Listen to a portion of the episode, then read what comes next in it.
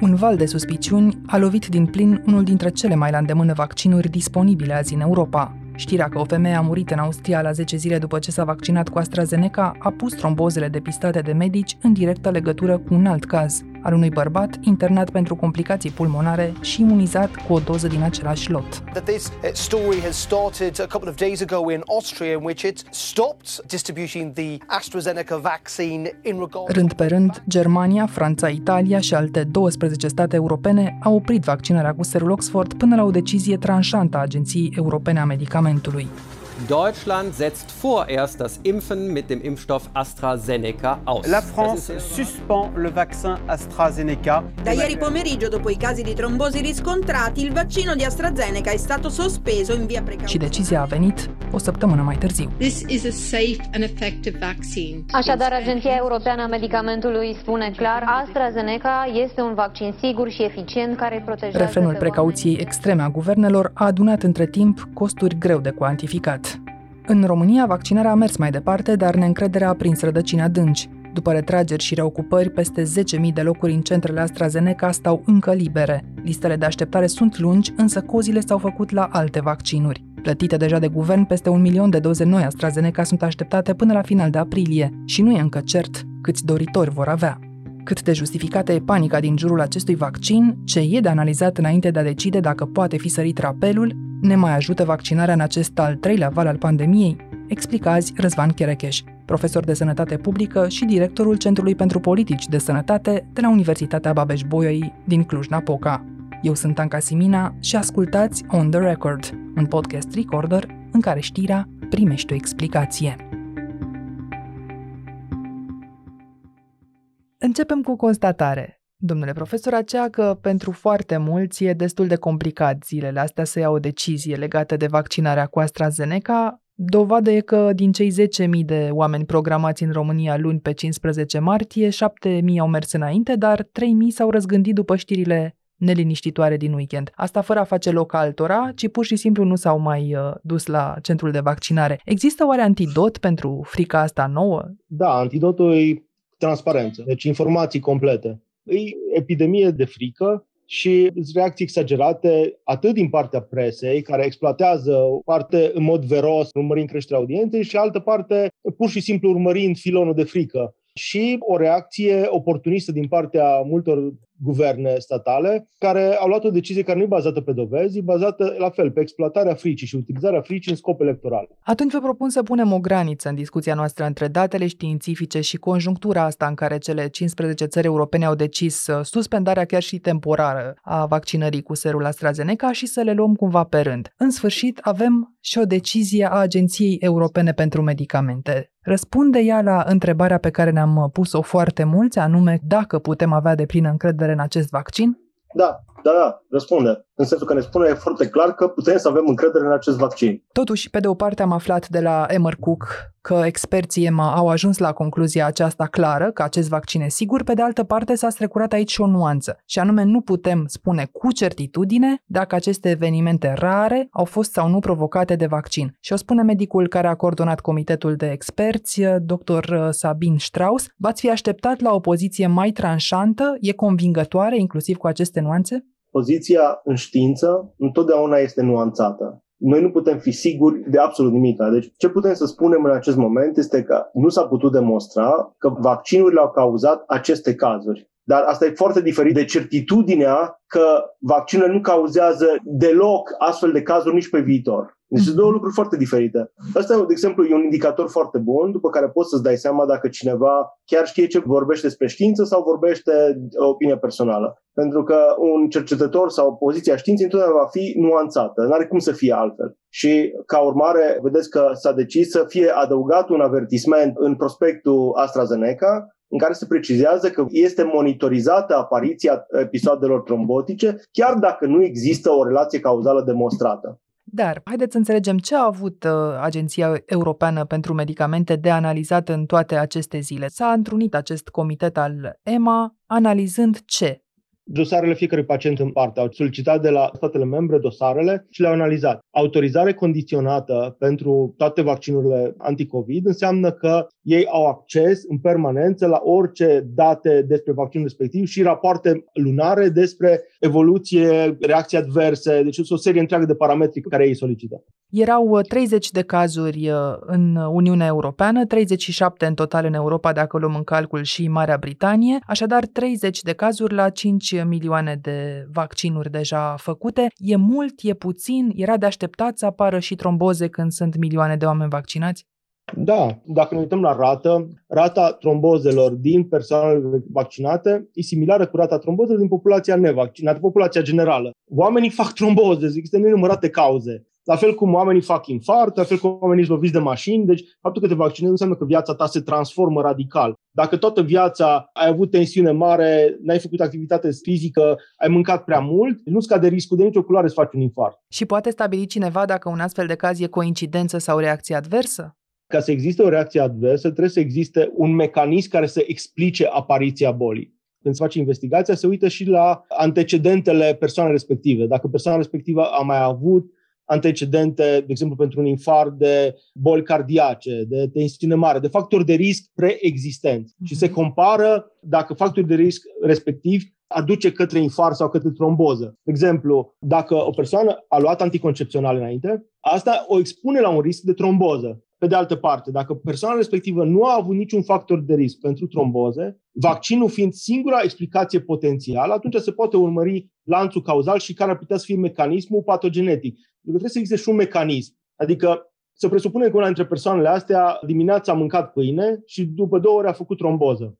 Motivul pentru care nimeni nu va suspecta vreodată că pâinea e responsabilă de tromboză e pentru că nu are cum. Nu este niciun mecanism prin care pâinea să ajungă să ducă la tromboză. Dacă ar exista, oricât de vag ar fi lanțul de conexiune, atunci s-ar lua în calcul ca un factor de risc. Dar dacă aceeași persoană lua anticoncepționale, a mâncat și pâine și apoi a făcut tromboză, legătura se face între pilule și efect, nu? Exact, da, pentru că există o relație acolo, există un lanț patogenetic, există un mecanism prin care una duce la cealaltă. Ar mai fi de remarcat un lucru după acest anunț al Agenției Europene a Medicamentelor. Cu numai câteva ore înainte de decizia de care vorbim, am avut și câteva semnale cel puțin contradictorii cu această decizie finală. Primul a venit de la Agenția Federală de Reglementare Medicală din Germania, ai cărei experți au decis în unanimitate că, și citez aici, o legătură între tromboze și vaccinarea cu AstraZeneca nu a fost neplauzibilă. Iată mai multe negații care ne pot uh, trimite direct în ceață, cât despre cazurile din Norvegia, experții EMA susțin că le-au investigat, dar spun totodată că nu au analizat și raportul medicilor din Oslo, care pune trombozele severe din această țară pe seama unui răspuns imunitar foarte puternic la vaccin, pentru că raportul a venit mult prea târziu. Nu pare un caz încheiat, nu? Deși avem oficial o decizie. Acum, niciun medicament, cum sunt și vaccinurile, nu e un caz încheiat niciodată. Pentru că sunt monitorizate în continuare, bineînțeles. Aici ce spun ei este că este posibil. La fizică, ne spunea profesorul de fizică, e foarte posibil ca mijlocul verii să înghețe un lac. E posibil, dar e extrem de puțin probabil. Deci posibilitatea există, probabilitatea e altceva. Cum să zic în conferință de presă, astfel de episoade trombotice pot să apară la oameni tineri care au trecut prin infecția COVID, chiar și asimptomatici. Dar este imposibil de determinat în acest moment dacă toate aceste persoane au trecut prin infecții anterior, acum câteva luni, și abia acum s-a declanșat episodul trombotic. Dar dincolo de aceste întrebări s-a ridicat și o alta. Poate fi viciat doar un lot dintr-o sumedenie de loturi de vaccinuri sau e o eroare de logică cumva aici? Bineînțeles că se poate. Și ăsta e și motivul pentru care, în momentul în care s-a suspicionat că lotul respectiv ar avea o problemă, pentru că din lotul respectiv au fost vaccinate persoanele care au făcut tromboză, primii care au început investigația au fost uh, firma AstraZeneca. S-a dus și a analizat propriul proces de producție.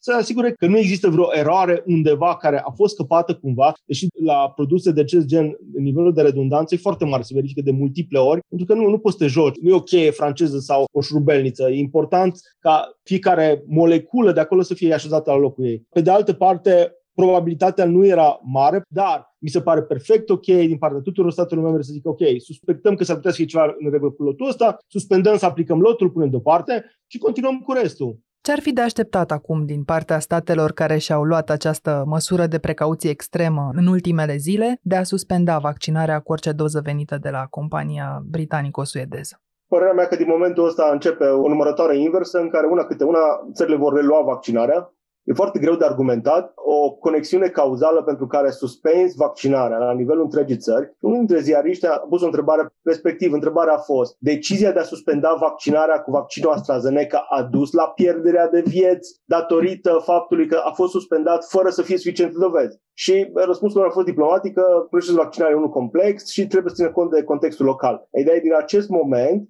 E foarte greu de argumentat în continuare motivul pentru care este ținut procesul de vaccinare suspendat fără dovezi. Dar, uh, indiferent ce spune EMA sau cum se răstoarnă deciziile statelor membre ale Uniunii Europene, omul rămâne totuși cu suspiciunea după tot acest uh, episod și sunt deocamdată în România 250.000 de oameni deja vaccinați cu AstraZeneca și ei pun acum în balanță teama cu argumentele acestea raționale ca să decidă în final dacă își fac rapelul la timp sau dacă îl sar. Până pe 15 aprilie, când vom ști așadar dimensiunea exactă a acestui uh, fenomen, căci atunci începe rapelul, haideți să încercăm să evaluăm riscurile acestei neîncrederi la nivel personal și social. Care e, dacă există, în studiile de până acum, nivelul de anticorpi la care poate să ajungă cineva după numai o doză de AstraZeneca? Știm?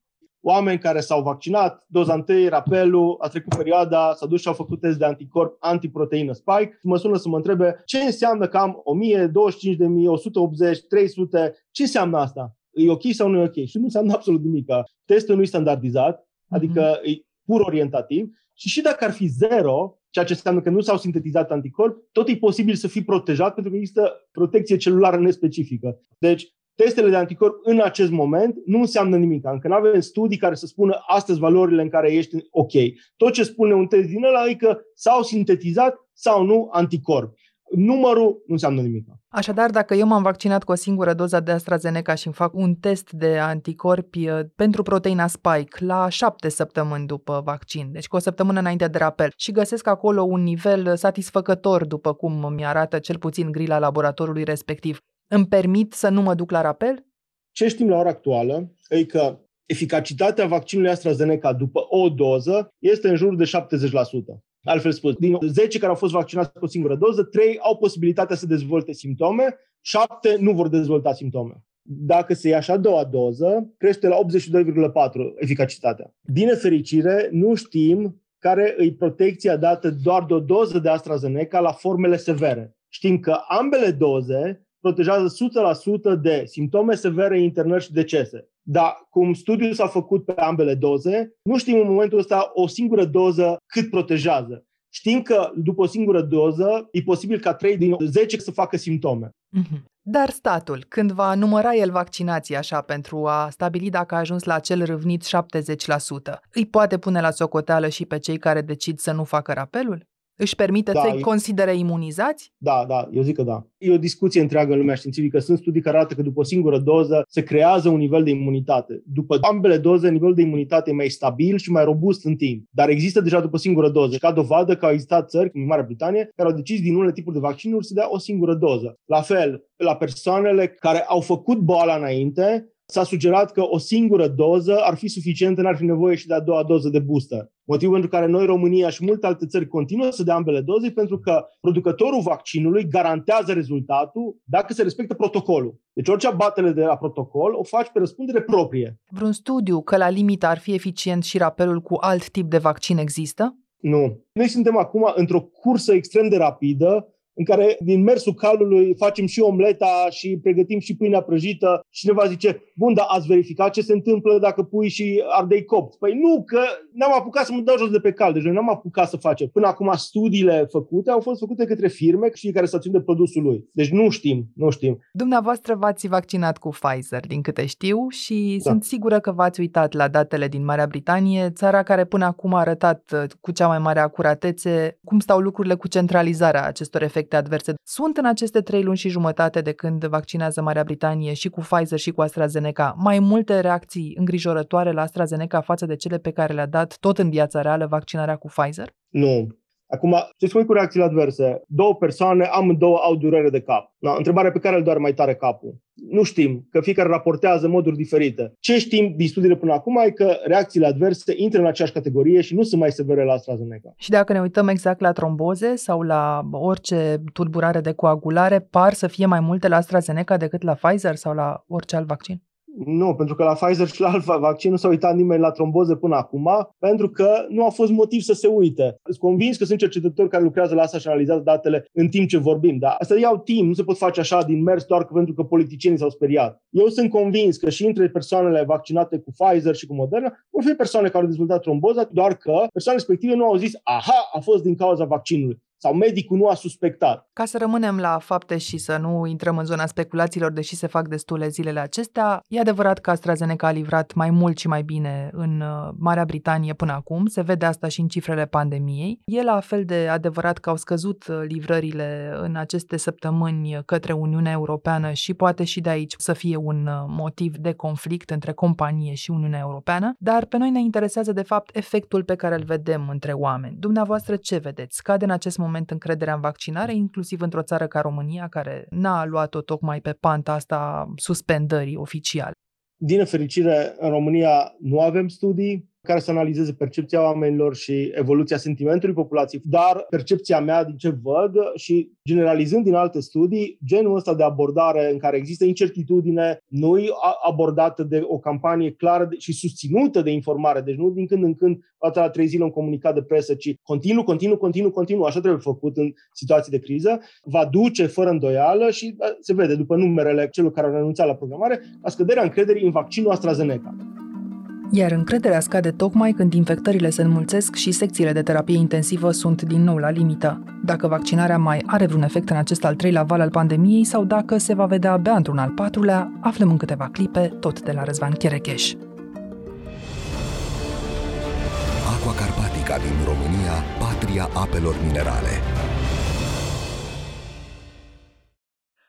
România, dacă ne uităm la decizie, a fost uh, la putere, cel puțin pentru câteva zile, din nou incoerența. Un lot uh, suspendat în Italia a fost oprit, un altul însă permis în continuare. Apoi a venit luni anunțul că vaccinarea cu AstraZeneca va continua, dar cu aceeași secretomanie cel puțin în jurul decidenților. Acum că sunteți inclusiv consilier onorific la Ministerul Sănătății, se întâmplă să știți din această postură cu nume și prenume măcar unul dintre experții consultați în luarea acestei decizii? Nu știu. Ca și consilier onorific, rolul meu e să stau pe bancă și să aștept să fiu chemat pe teren, să fiu consultat dacă există vreo problemă. Până în momentul ăsta am fost consultat odată și am insistat eu să se ia măsuri, să se comunice aproape zilnic. Nu știu să vă zic ce se întâmplă acolo, că eu sunt în continuare pe margine. Dar decizia de a continua vaccinarea se arată a fi una corectă? Da, e una dintre deciziile pe care le susțin complet și mi se pare o decizie foarte bună. Ar fi trebuit susținută și de o campanie de informare mai clară, în care să se spună din partea Ministerului, avem încredere. Ăsta e motivul pentru care continuăm. Dar decizia e foarte bună, decizia de a continua. Aici nu, nu, eu nu am nicio îndoială. Dar și-ar permite România, la fel ca Italia, Germania sau Franța, vreodată, moral sau financiar, să scoată chiar și temporar din circuit acest vaccin?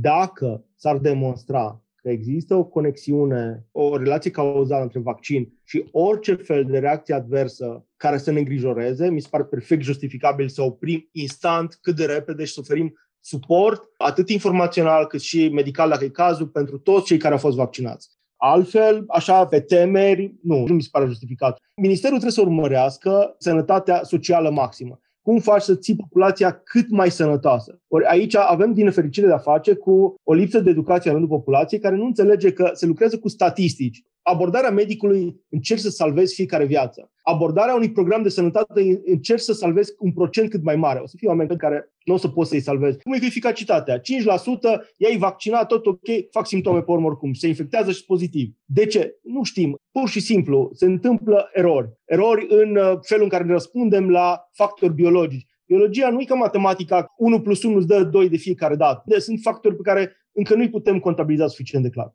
Și dacă tot ați zis de cifrele seci, ne uităm, ca să punem lucrurile într-un context mai larg, la ce vine în perioada următoare și iată că până la final de aprilie în România sunt programate să ajungă 4 milioane de doze de vaccin, un pic peste 4 milioane, iar 1 milion și 200 de mii, deci o treime, ar fi de la AstraZeneca. E în joc în mod direct vaccinarea peste 600 de mii de oameni în acest moment, oameni a căror percepție despre această tevatură nu o cunoaștem încă, poate face asta diferența sensibilă între un al treilea val al pandemiei scurt și unul care să se prelungească? Eu sunt convins că o bună parte dintre cei care au renunțat la vaccinul AstraZeneca, într-un decurs de două luni de acum înainte, vor zice, ah, ar fi trebuit să renunțăm. Și se vor reprograma, pentru că, de fapt, decizia a fost invalidată temporar de informații noi, care nu au fost susținute de nimic. În momentul în care informațiile respective dispar, încet, încet frica va dispărea și ea. Mai mult, vor vedea că nu doar că au fost alții care s-au înghesuit pe locurile lăsate libere, dar sunt alții care continuă, continuă să se vaccineze. Mai mult, cu apropierea verii, indiferent de toate discuțiile și toate lucrurile, va apărea fenomenul în care cei vaccinați vor avea acces mai facil la servicii private. Vor intra direct în țările turistice, direct în restaurante, direct pe stadion la un meci de fotbal și doar ei și Comisia Europeană tocmai a aprobat acest proiect al certificatului de călătorie, îi spune, ca să nu îi spune Corect. chiar pașaport de vaccinare. Așadar, orice vaccin uh, făcut uh, va fi binevenit și bine primit, validat în felul ăsta vei călători foarte ușor. Nici măcar nu mai este vorba de limitarea doar la vaccinurile aprobate în Uniunea Europeană, dar uh, acest certificat de vaccinare, încurajator sau nu, va veni totuși mai târziu de luna aprilie sau de luna martie, când avem un val 3 cu care ne confruntăm. Oricum, vaccinarea nu va face diferență pentru următoarele două luni, pentru că încă numerele sunt prea mici. Deci abia pe la finalul verii vom avea suficient de mulți oameni vaccinați care să impacteze pe numerele de creștere sau uh, menținere a numărului de cazuri noi. Nu, nu avem suficient de multe persoane vaccinate. În Israel se vede, după ce au trecut de 40-50%, a început să vadă diferența. Că era pe grupuri sau pe populația generală. Deci vaccinarea nu ne ajută deloc la valul 3. E mai degrabă la nivel de percepție. În termen scurt, în continuare ne ajută testarea, care Ministerul Sănătății nu reușește nici cum să ridice numerele acolo, anchetele epidemiologice care se fac la fel de randomizat și de prost ca și anul trecut, și măsurile de protecție și restricțiile. De care, care au obosit. Au obosit și oamenii și autoritățile locale nu-și mai asumă niciun fel de răspundere. Avem uh, terase cu pereți transparenți, dar care sunt de fapt închise, avem chefuri depenalizate și nesancționate, oameni cu masca sub nas sau chiar sub bărbie fără să primească amenzi și ăsta e motivul pentru care cresc numerele în condițiile în care avem tulpini care sunt mai infecțioase. Haideți să continuăm calculul acesta pe care l-ați început. 1,5 milioane de persoane vaccinate până acum, probabil 2 milioane până la sfârșitul acestei luni, dar ne-am apropiat în același timp marți de 70.000 de vaccinări într-o singură zi. Continuând calculul probabilistic, am putea avea un milion sau peste un milion de persoane imunizate în următoarea lună, așadar 3 milioane. Nu ar fi destul, spuneți, pentru a apara actualul val al pandemiei, nici măcar pentru a debloca secțiile ATI? Oh, nu, nu, nu. Deci pe secțiile ATI, din fericire, de acum înainte va fi tot mai aglomerat. Până la începutul lunii aprilie ajungem la 100% ocupare. Pentru că o persoană ce ajunge pe secția ATI stă săptămâni. Deci stăm mult mai mult decât perioada de incubație și de alea două săptămâni din momentul în care se ia măsura până se vede. Când ai ajuns pe secția de terapie intensivă, tu poți să stai 6-8 săptămâni în care din spate continuă valul să vină și să împingă oameni pe secția de terapie intensivă care nu mai au unde să intre. Deci vom vedea, așa cum estimați, cifrele multiplicându-se atât când ne uităm la numărul morților din cauza COVID, cât și când ne uităm la numărul vaccinaților din România. Și dacă la vaccinați vom ajunge la 3 milioane, ziceți că nu-i destul. La cât ar trebui să ajungem cel puțin ca să ne simțim confortabil, măcar în vară? Aș zice că când am trece undeva de 5-6 milioane, ar începe să se vadă, ar începe să contribuie. Vaccinarea ne ajută pentru la toamnă, pentru valul care va porni în toamnă, pentru valul 4, pentru aia tragem cu vaccinarea. Ce ne ajută acum? Restricțiile, testarea și anchetele epidemiologice.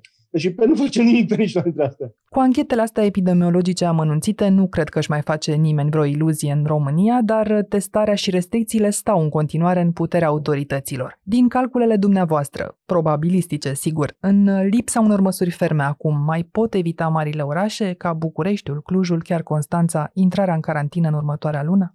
Da, Sigur că da. Situația mi se pare similară cu fumatul. dacă te lași de fumat, chiar și după ce ai fost diagnosticat cu cancer pulmonar, nu, nu te vindeci, dar pronosticul tău devine puțin mai bun. În orice moment te lași de fumat, starea ta de sănătate beneficiază puțin, chiar dacă e în ultimul moment. Exact la fel și aici. Discutăm despre orașele mari. Cu cât e mai mare un oraș, cu atât ai concentrația de oameni mai mare, cu atât creșterea va fi mai mare. Vedem creștere în București pentru că e cel mai dens populat oraș din țară. Cei mai mulți oameni. Toate orașele mari urmează la rând și vor avea creștere. Dacă un primar dorește să ia măsuri, poate să ia măsuri. Și anume, să se asigure că oamenii poartă mască, să se asigure că nu sunt petreceri private. Și asta înseamnă campanii de informare, pentru că petrecerile private, în mod evident, sunt în spații private care au vecini. Și dacă vecinii înțeleg dacă populația înțelege că o petrecere privată înseamnă focare de transmitere, orice petrecere privată înseamnă încă un cui bătut în măsurile care urmează. Argumentul populației a obosit. E adevărat. Dar argumentul autoritățile au obosit, ăsta nu e un argument.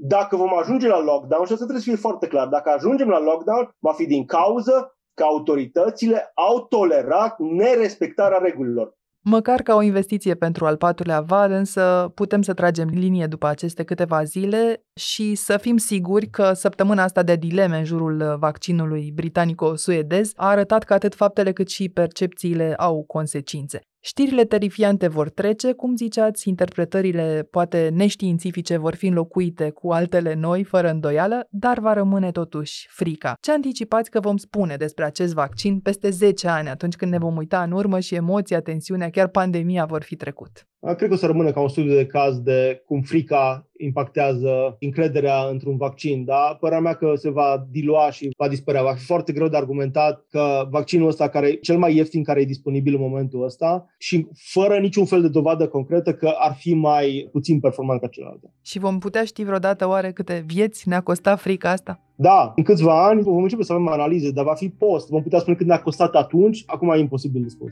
Tardiv, dar vom ști. Da, și o să învățăm pentru viitor. Ați ascultat On The Record, un podcast produs de Recorder și susținut de Banca Transilvania. Ne găsiți pe Apple Podcast, pe Spotify sau pe orice aplicație de podcast pe care o folosiți. Ca să nu ratați niciun episod viitor, nu uitați să dați subscribe. Vă recomandăm să ascultați și podcastul BT Talks, disponibil pe bancatransilvania.ro podcast. On the Record are ca editori pe Cristian Delcea și pe Mihai Voina. Eu sunt Anca Simina, ne reauzim vineri.